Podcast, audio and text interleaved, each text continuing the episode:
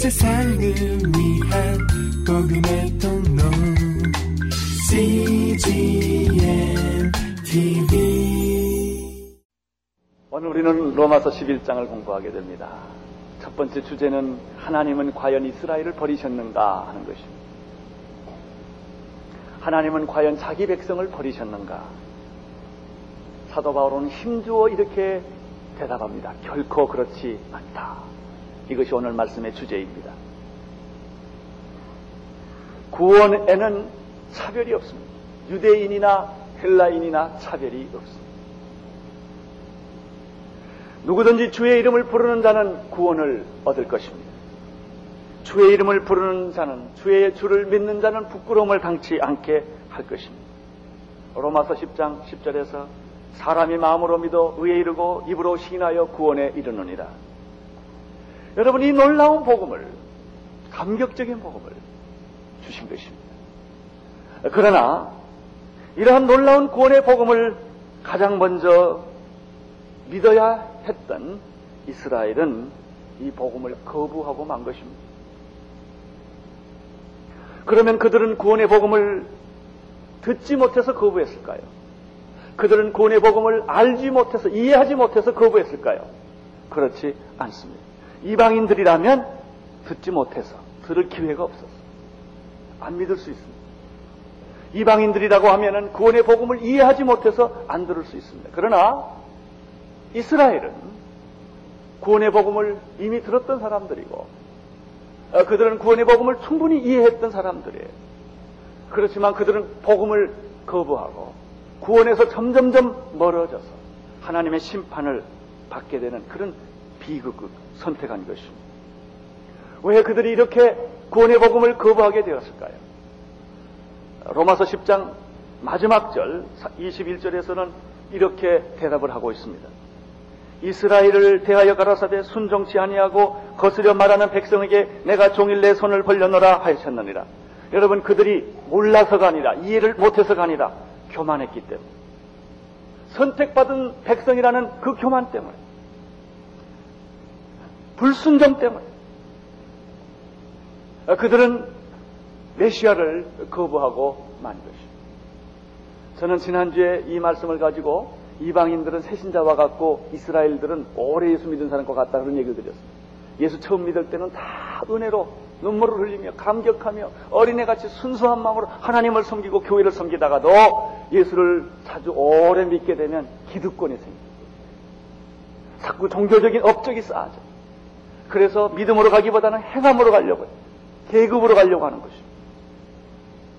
그리고 하나님께 순종하기도 보다 자꾸 불순종하려고 배우기보다 남을 가르치려고 해요. 비판하려고 하는 것입니다.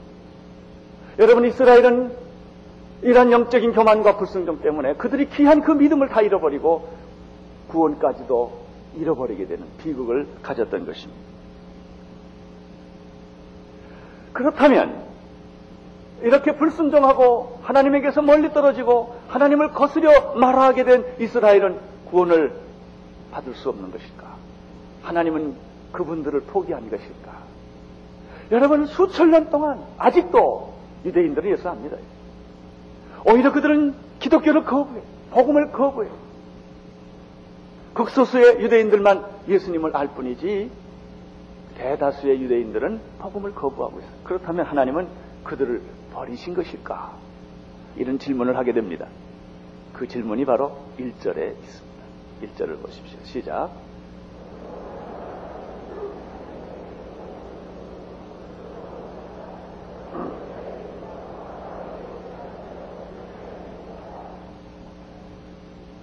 사도 바울의 대답은 이런 질문에 대해서 아주 강렬하게 거부를 합니다. 그렇지 않습니다. 아무리 이스라엘 백성들이 잘못을 했고 거역했고 불순종했고 하나님에 대하여 이렇게 하나님의 뜻을 이해하지 못했지만은 하나님은 이스라엘을 결코 버리시지 않는다. 하나님은 여러분도 여러분을 버리시지 않을 줄로 믿습니다. 여러분을 버리지 않아요. 두 가지 증거를 제시를 합니다. 첫 번째 증거는 바울 자신의 간증이요. 두 번째 증거는 구약 이스라엘의 예입니다. 첫 번째 바울 자신이 이런 간증을 합니다. 1절 그 마지막 부분을 보겠습니다. 그럴 수 없느니라. 그, 그 다음에 뭐라고 그랬죠? 나도 이스라엘인이요. 아브라함의 씨에서 난 자요.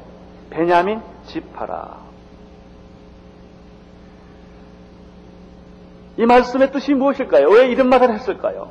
하나님은 결코 이스라엘을 버리지 아니하신다. 그리고 난 다음에 나도 이스라엘인이요. 나도 아브라함의 씨요. 나도 베냐민 지파라. 이렇게 설명이 되어 있어요. 이 말의 의미가 무엇인가? 이런 뜻입니다. 나만큼 순수한 사람이 있느냐예요. 선택받은 백성으로 본다면 나는 이스라엘 중에 이스라엘이요. 히브리인 중에 히브리니요. 나는 모세의 자손이요. 베냐민 지파에 태어난 사람인데 나만큼 족보상으로 혈통상으로 선택받은 사람이 어디 있겠느냐.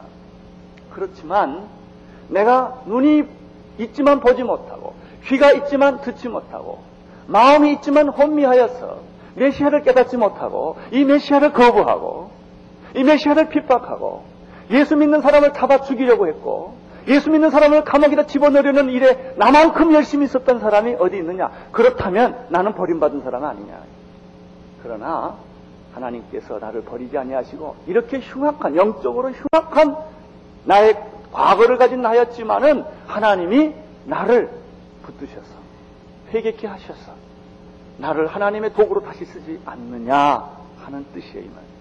나도 이스라엘이요, 인이요, 나도 아브라함의 씨요, 나도 어, 베냐민 지파요를 하는 뜻이 구원받을 가능성이 없는 정말 영적으로 흉악한 나지만 하나님이 날 버리지 않고 다시 나를 불러서 회개케 하셔서 당신의 도구로 쓰셨다면 하나님은 이스라엘도 똑같이 그렇게 하실 것이다. 이스라엘 안 버리신다. 나 봐라, 나. 나도 변해서 하나님의 도구가 됐다면 왜 하나님이 이스라엘을 버리시겠느냐? 하나님은 반드시 이스라엘을 다시 찾으신다. 하나님은 반드시 이스라엘을 다시 회개케 해서 하나님의 도구로 쓰실 것이다. 이스라엘에게는 소망이 있다. 괜찮다. 하나님은 버리지 않으셨다. 이런 말씀이 바로 요 뒷구절에 있는 것입니다. 사실 그렇죠. 여러분, 이 하용조라는 사람이 예수 믿고 구원받아서 목사가 된 걸 보면 다 여러분 소망이 있습니다. 네? 나 같은 사람도 예수 믿고 구원받아서 이렇게 하나님이 종이 됐다면 저보다 훌륭한 여러분들은 얼마나 더 하나님의 축복을 받을 수 있겠어요. 그렇죠? 꼭 그렇게 믿으세요. 내가 구원받은 것이 사실이라면 다른 사람도 구원받을 수 있다. 내가 구원받았다면 우리 가정 구원받을 수 있다. 소망이 있다. 변할 수 있다. 우리 민족 변할 수 있다. 통일을 가져올 수 있다. 이렇게 믿으시기를 바랍니다. 두 번째 증거는 어, 구약 성경에서 증거를 어, 찾아온 것입니다. 먼저 2절을 보겠습니다. 시작.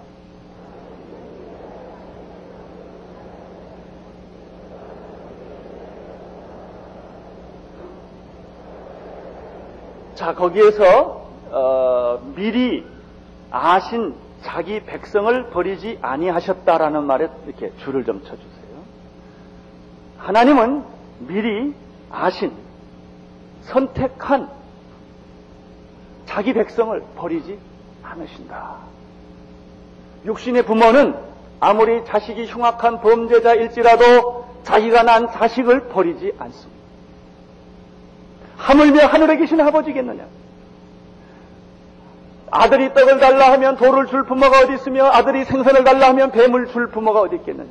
인간의 부모, 부모들도 자식에게 좋은 것을 줄줄 알거든 하물며 하늘에 계신 너희 아버지께서 자기의 택하신 자녀에게 축복을 안 주시겠느냐 말이야. 하나님은 자기 백성을 결코 버리지 아니하신다. 그러면서 성경에 나오는 한 위대한 예언자 엘리야의 예를 듭니다. 너희가 성경이 엘리야를 가리켜 말한 것을 알지 못하느냐. 그가 이스라엘 하나님께 송사하되 3절에서 이렇게 말했다는 것이죠. 이게 무슨 내용이냐면 구약에 가장 어, 어두웠던 시절은 아합 왕이 왕이 되던 시절이에요. 임금이 왕이 어두우면 그 역사가 어둡습니다. 이 아합 왕은 왜 어두움 속에 갇혀 있느냐? 부인 잘못 얻어서 그랬어. 이세벨이라는 여자를 얻었기 때문이었어. 이 이세벨이라는 여자가 우상 숭배하는 사탄의 대리인이에요. 그래서 아합 왕은 부인이 시키는 대로 국정을 어, 치리를 했습니다. 하나님의 사람을 다 잡아 죽였고 하나님의 재단을 다 허무른 거예요. 갈멜산에서 엘리야와 영적 대결을 합니다. 엘리야는 자기 혼자예요. 바알 선제는 450명. 누구의 하나님이 진짜 하나님이냐? 불러서 응답하는 하나님이 진짜 하나님이란 대결을 합니다.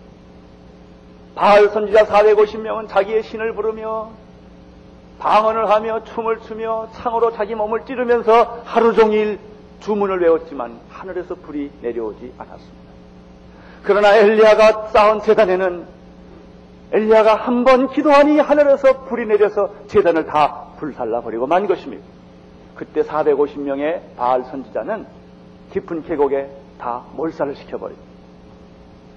이스라엘은 3년 반 동안 비가 오지 않았습니다. 엘리야가 기도할 때 3년 반 동안 비가 오지 않았던 땅에 소낙비를 내려 주신 것입니다. 엘리야는 이렇게 능력의 사자였습니다. 하나님의 사람이었습니다. 그러나 그런 이러한 것을 계기로 인하여 이스라엘에게 미움을 받아서 쫓기는 신세가 됩니다. 자기만 쫓기는 게 아니에요. 하나님의 선지자들을 다 죽였어요. 하나님의 재단을 다 헐었어요. 이제 남는 사람은 엘리야 한 사람이었습니다. 엘리야가 도망가다 도망가다 지쳐서 로뎀나무까지 가 죽, 죽기를 원한 너무 힘들었어요. 그러면서 그는 하나님께 이렇게 하소연합니다. 그 내용이 3절입니다. 3절 같이 읽으십시오. 시작.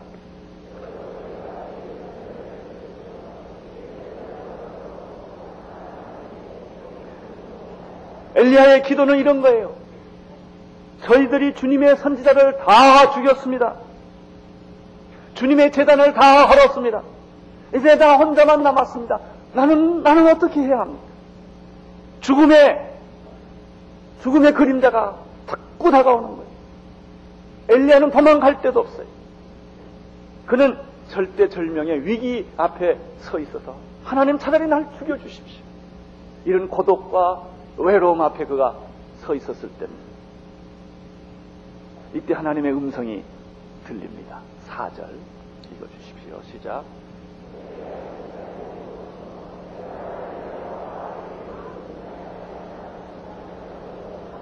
이때 하나님의 음성이 들려요. 그 음성은 무엇입니까? 엘리야야, 엘리야야, 두려워 말라, 놀라지 말라. 너는 혼자가 아니다. 내 주변에 있는 사람은, 내가 알고 있는 사람은 다 죽었지만은 내가 숨겨놓은 사람들이 있다. 바알에게 무릎을 꿇지 않는 경건하고 의로운 내가 숨겨놓은 사람이 몇 명 있어요? 7천 명 있다. 할렐루야. 이 소식을 듣고요. 엘리야가 기절했을 거예요. 너무 놀래가지고. 사랑하는 성도 여러분, 여러분은 결코 외롭지 않아요. 여러분이 정말 기도하는 사람이라, 여러분이 정말 의로운 사람이라면, 여러분이 정말 옳은 일을 하고 있다면, 자기 혼자처럼 느껴요. 사방으로 우겨 싸움을 당해. 답답한 일을 당해. 죽음의 그림자가 내 곁에 에, 이 불이 에, 오듯이 내 곁에 술렁거려요. 나 혼자인 것 같아. 그러나 하나님은 뭐라고 말해요? 너 혼자 아니다. 너 혼자. 이거 하나님의 하나님의 계획이에요. 이것이 하나님의 방법이에요. 여러분 혼자인 것 같지만은 결정적인 순간에 내가 알지 못하는 사람이 와서 돕는 거예요. 환경이 바뀌는 거예요. 숨어있던 사람들이 나타나는 거예요. 할렐루야. 여러분, 놀라지 마십시오. 여러분 망하지 않습니다. 그냥 믿음으로 가세요. 죽기를 결정하세요. 그러면 하나님의 음성이 들려요. 너를 위해서 내가 나를 위하여 7천 명의 사람을 숨겨뒀는데 그들이 나와서 너를 도울 것이다. 결국은 믿음 싸움이에요. 나 혼자 있는 것 같고 제 주의 재단이 다 무너지고 주의 선지자가 다 죽으면은 나는 이제는 어디로 갈 것인가? 엘리야가 그런 심정에 있었을 때 하나님은 남은 자, 바알에게 무릎 꿇지 않는 자, 그 자들을 보내 주시는 것입니다. 이것이 기독교 역사입니다. 2000년의 기독교 역사. 망하는 것 같으나 망하지 않고 넘어지는 것 같으나 넘어지지 않고 없어지는 것 같으나 없어지지 않고 꿋꿋이 교회가 오늘날까지 서왔던 것이에요. 마귀는 우는 사자처럼 집어삼키려고 권력을 동원하고 물질을 동원하고 세상의 힘을 다 동원해서 하나님의 사람을 죽이려고 했지만은 결코 죽일 수가 없었다고 하는 것입니다. 이 말씀은 무슨 뜻입니까? 하나님은 우리가 알지 못하는 소망과 승리의 카드를 가지고 계신다. 할렐루야. 하나님은 내가 전혀 알지 못하는 승리의 카드 하나를 가지고 계시다가 결정적인 순간에 나에게 그것을 보여주시는 것입니다. 이것을 가리켜 은혜요.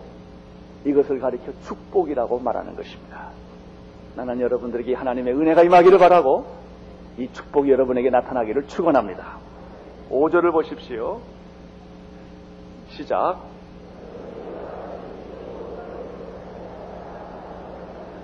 엘리야 시대에는 하나님이 바알 선자를 다 죽였지만은 이 아방과 이사벨 때문에 이렇게 핍박을 받고 거의 죽게 된 지경에 이르렀을 때 바알에게 무릎 꿇지 않는 의인 7천 명을 남겨두어서 엘리야를 도왔던 것처럼 구약에 그런 일이 있었다는 것이죠. 지금도 지금도 바울 시대 얘기입니다. 이제도 그랬잖아요. 그런즉 이와 같이 언제도 이제도 뭐가 있다. 은혜로 택하심을 입어서 여러분을 도와주려고 숨어 있는 사람들이 있다. 할렐루야. 있어요. 이 사람을 가리켜 뭐라 그래요? 남은 자라고 그랬어요. 동그라미 또 해야지요. 요거 내 거. 이렇게. 남은 자가 있다. 죽기로 결심한 사람에게는 하나님이 기적이 나타납니다. 이 말씀의 뜻은 무엇일까요? 남은 자의 뜻은 무엇일까요? 이스라엘은 결코 망하지 않는다. 이스라엘은 하나님이 결코 버리지 않는다. 세상적으로 보면, 역사적으로 보면 다 망할 것 같지만 하나님이 이스라엘을 오늘날까지 지키고 계시지 않느냐 말이죠. 지키고 계시지 않느냐. 유감스러운 것은 아직도 그들이 예수를 안 믿어서 그렇지 버리지 않으셨단 말이에요. 600만 명이 학살을 당하고 수천 년 동안 나그네로 전 세계 흩어져서 디아스포라로 다니고 있죠. 고생을 죽도록 하죠. 이스라엘 백성만큼 고생하는 백성이 어디 있겠어요? 그러나 신비스러운 것은 이스라엘을 망하지 않는다. 여러분, 노벨상의 대부분은 다 유대인이 가져갔잖아요. 세계 경제의 대부분은 아직도 유대인들의 영향권 아래 있잖아요. 하나님이 그 문제를 버리지 않으셨다는 거예요.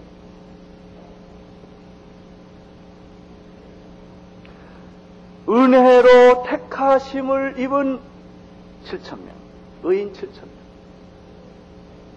생각하지 못했던 하나님이 숨겨놓은 승리의 카드, 비밀. 여러분, 그것이 여러분을 위해서도 준비되어 있음을 믿으시기를 바랍니다.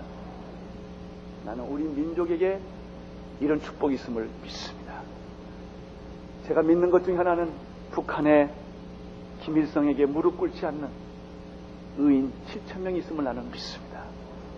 그들이 터불에서 불방에서 어떤 때는 사형을 당해가면서도 신앙을 지켜가는 하나님의 사람들이 나는 있음을 믿습니다.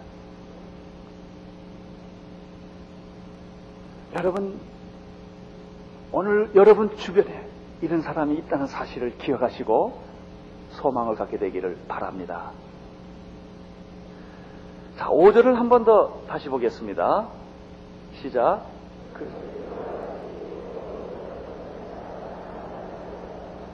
이제도, 이제도란 말이 중에 지금도 있다. 구약에만 있는 것이 아니라 지금도 있다. 그러면 이스라엘을 앞으로 2000년대가 오고 이제 앞으로 많은 세대가 올 텐데 그러면 이 이스라엘을 구원할 남은 자는 이제도 있다고 그랬는데 어떻게 이스라엘이 구원을 받을 수 있을 것인가 하는 거예요. 누가 이스라엘을 구원할 것인가? 여러분, 우리가 처음 초대교회에서 복음을 전해준 사람들은 유대인들이었어요. 바울이 유대인이거든요. 베드로가 유대인이거든요. 예수님 열두 제자가 유대인들이거든요. 유대인들인 이방인들에게 죽음을 무릅쓰고 가서 매를 맞으면서 욕을 먹으면서 복음을 전했습니다. 이방인들은 스스로 복음을 깨달은 자가 아니고 유대인들로부터 복음을 받은 거예요. 이건 이런 걸 다른 말하면 웬 떡이냐 이거예요. 갑자기 누가 나의 내가 배고파 힘들어하고 있는데 내 입에다 뭘 쑥 집어넣는데 보니까 떡이에요. 이 이방인들은 준비를 안 한 사람들이요. 이방인들은 구원받기로 결정이 안 돼 있는 사람들이. 그런데 이스라엘이 교만하고 불순종해서 복음을 받아들이지 않게 됨으로 말미암아 그 복음이 지금 어디로 가고 있어요? 이방인으로 가게 된 거예요. 따라서 우리로 보면은 이스라엘이 고마운 거예요. 그들로 볼 때는 비극이에요.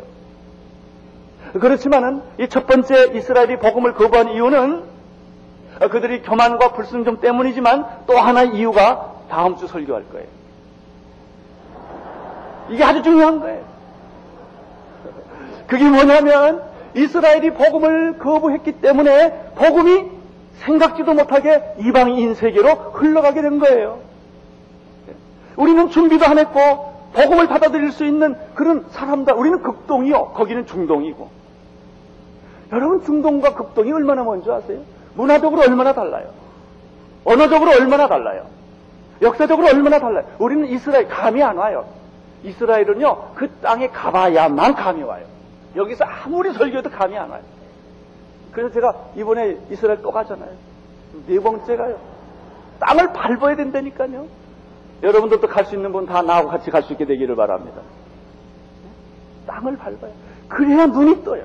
성경에 대해서 눈을 뜨고 하나님의 계획이 무엇인가에 대해서 이해를 하게 되는 것입니다. 우리는 중국, 일본 그러면 쉬워요. 잘 알아요. 이스라엘 그러면 깜깜해 이건. 이게 잘 감이 안 와요.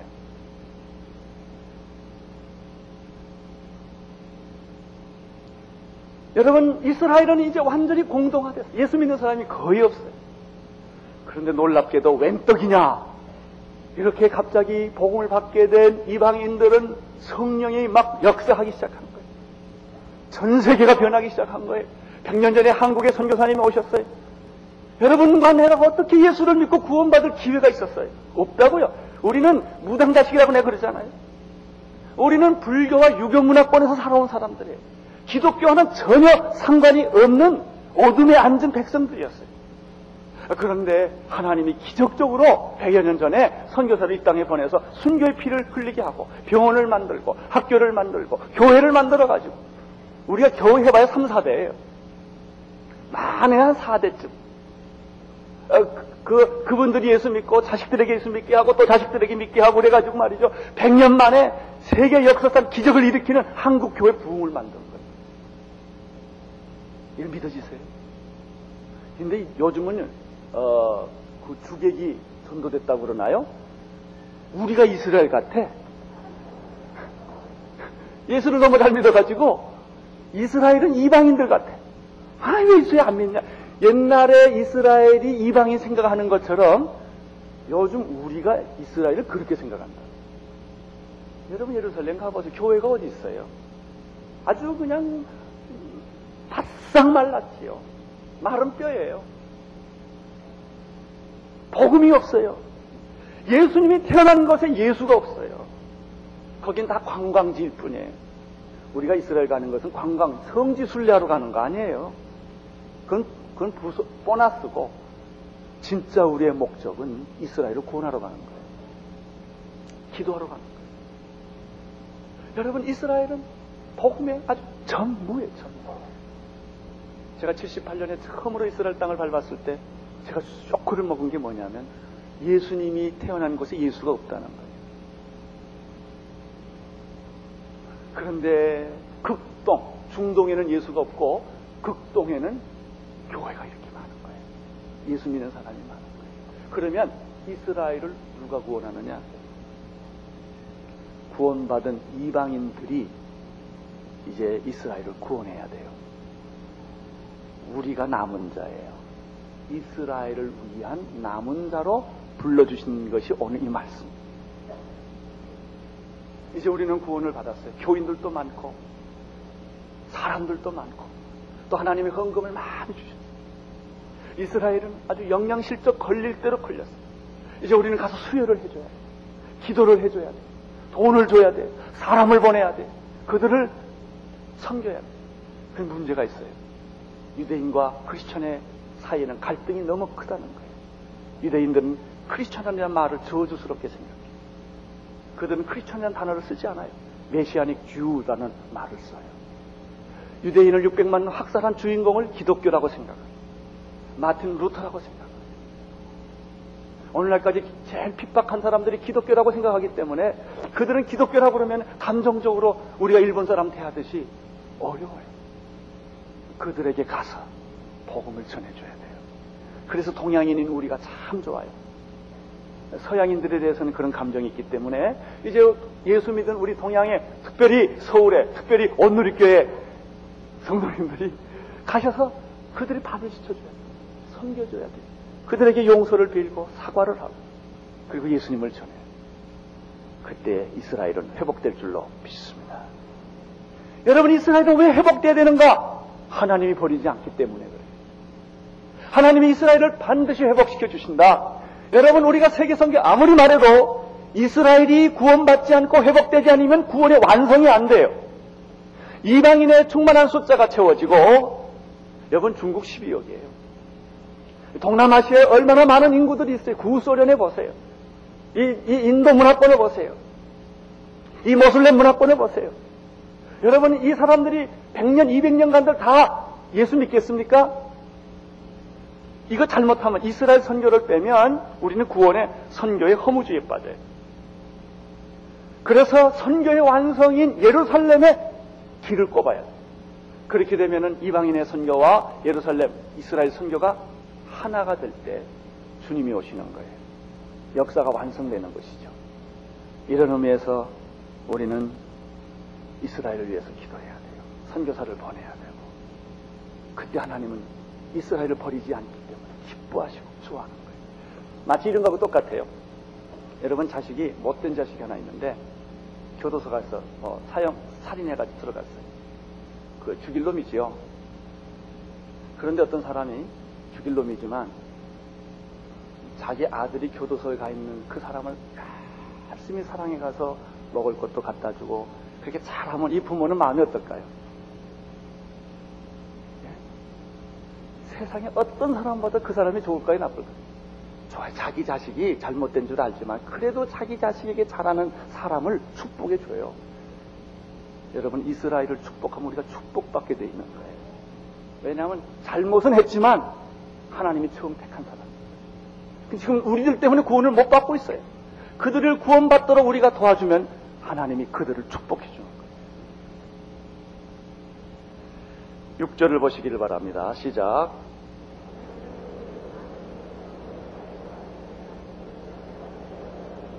은혜로 된 것이면 행위로 맘이 암지 않음이니 구원은 은혜로 된 거예요. 행위로 된 것이 아니요. 율법으로 된 것이 아니요. 이스라엘 백성이 왜 망했어요? 율법과 행위로 구원을 받으려고 했기 때문에 이스라엘도 가차 없이 잘랐어요. 하물며 우리 이방인들이 은혜로 예수 믿었는데 은혜로 예수 믿다가 한참 있으니까 우리가 지금 회개할 게 있어요. 자꾸 우리 우리들이 말이죠 교회 부흥했다고 교만해진 거예요. 교회 부흥했다고 우리가 자꾸 율법으로 가려고 그러는 거예요. 행위로 가려고 하는 거예요. 여러분 이스라엘도 율법과 행위로 갔을 때 가차없이 하나님이 심판을 했건을 하물며 이방인들이겠습니까? 우리는 처음부터 은혜요 끝까지 은혜로 가야 하는 것입니다. 은혜 법칙에 따라서 우리는 이스라엘의 남은 자가 되어서 그들을 도와야 합니다. 이스라엘은 마치 엘리야가 혼자 남아서 죽게 된 것처럼 그들은 이제 죽게 된 거예요. 하나님이 우리를 들어 쓰시기를 원하십니다. 온누리 교회를 들어 쓰시기를 원하십니다.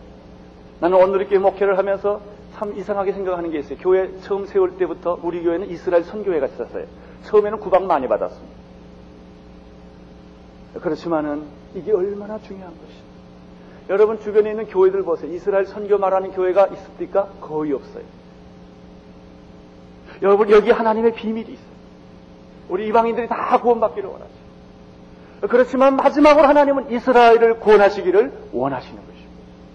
그래서 이방인의 구원과 이스라엘 구원이 합해서 구원의 완성을 이루게 되는 것입니다. 사랑하는 성도 여러분, 우리 느낌이 오지 않지만, 감정적으로는 이렇게 가까워, 가까운 마음이 없지만, 성경의 약속대로 이스라엘 위해 기도하십시오. 이스라엘을 도우십시오. 여러분, 이스라엘과 함께 이방인 선교가 이루어질 때, 하나님은 우리를 축복하시고 구원을 완성시켜 주시는 줄로 믿습니다. 7절을 보시기를 바랍니다. 7절 시작.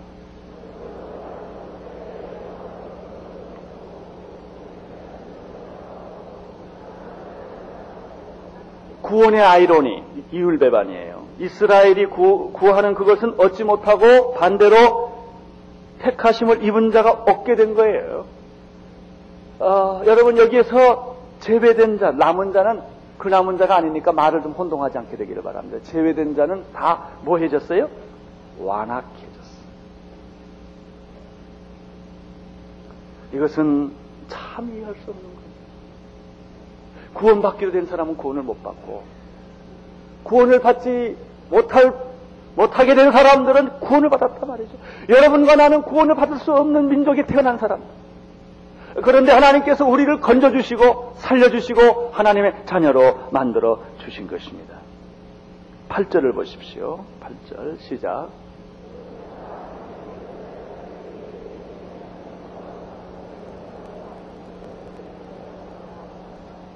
다윗의 기록을 인용해서 이렇게 말을 했습니다. 왜 저들은 왜 저들은 이스라엘이지만은 메시아를 받아들이지 못하는 것일까? 세 가지 이유를 여기서 됩니다. 첫째는 혼미한 정신. 두 번째는 보지 못하는 눈. 세 번째는 듣지 못하는 귀라고 말했습니다. 여러분, 보여줘도 못 보고, 들려줘도 못 듣고, 여러분, 그렇게 하소연해도 마음을 열지를 않는 거예요. 예수 오래 믿고 은혜 안 받은 사람은요, 설교 들으면 들을수록 마음이 강팍해져. 안 돼요. 이스라엘인들은 끝까지 강팍해져서 메시아를 죽이고 말려놨어요. 나는 여러분 가운데 혼미한 정신 속에 빠진 사람이 없게 되기를 축원합니다. 예? 보는 눈이 있게 되기를 바랍니다. 보여줘도 못 본다면 어떻게 할 수가 없어요. 들려줘도 안 듣는다면 어떻게 할 수가 없는 거예요. 여러분 그것이 뭔지 아세요? 기득권이에요. 기득권. 기득권. 이게 아주 힘들어요. 지방에 가면 기득권이 있어요. 이거 좋지 거예요. 어느 회사 가도 기득권이 있어요. 그거 좋지 않는 거예요. 이스라엘 백성들이 자기 기득권, 이걸 자꾸 주장했기 때문에 은혜가 없어져 버리고 만. 사랑이 없어지고 만 거예요. 9절, 10절 보십시오. 시작.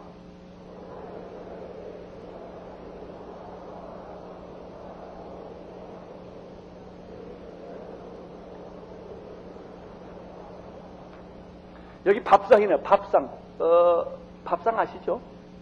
하루 세끼 밥상 받잖아요. 어, 세끼 음식을 들어요. 왜 드세요? 그걸 먹으면 어떻게 해요? 건강해지잖아요. 힘이 나잖아요. 영양을 공급받잖아요.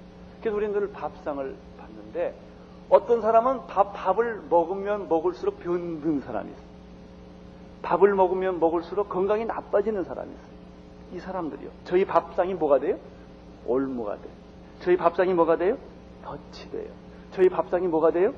거치는 것이 돼요. 저희 밥상이 뭐가 돼요? 보응이 돼요. 여러분, 이 사람들은 어떤 사람들이 정신이 혼미한 사람, 봐도 보지 못하는 사람, 들어도 듣지 못하는 사람, 종교적인 형식에 얽매 있는 사람, 교회만 들락날락 하는 사람. 그런데 복음이 없어요. 성령이 없어요. 예수가 없어요. 형식만 있는 거예요. 그러면 자기 구원받는 줄 알아요. 아니란 말이죠. 너희의 밥상은 이게 뭐예요? 올무요, 덫이요, 거치는 것이요, 봉이 돼요. 저희 눈이 흐려서 보지 못하고 저희 등이 어떻게 했다고요? 굽었다고 그랬어요. 그 등을 펴지를 못해요. 나는 여러분들이 이런 밥상에 앉아있지 않게 되기를 바랍니다. 밥을 먹으면 힘이 나. 창공을 향하여 독수리처럼 날아가는 여러분들이 되시기를 축원합니다. 기도하겠습니다. 하나님 아버지 오늘 우리들에게 귀한 말씀을 주신 것을 감사합니다. 우리가 남은 자로서의 사명을 가지고 살게 하여 주옵소서. 주님 우리가 북한 주민의 남은 자가 되게 하시고 복음을 받지 못한 온 세계 이 전도 종족의 남은 자로 살게 도와 주시옵시고 이스라엘의 남은 자로 살도록 축복하여 주시옵소서 예수님 이름으로 기도드리옵나이다. 온 세상을 위한 복음의 통로 CGM TV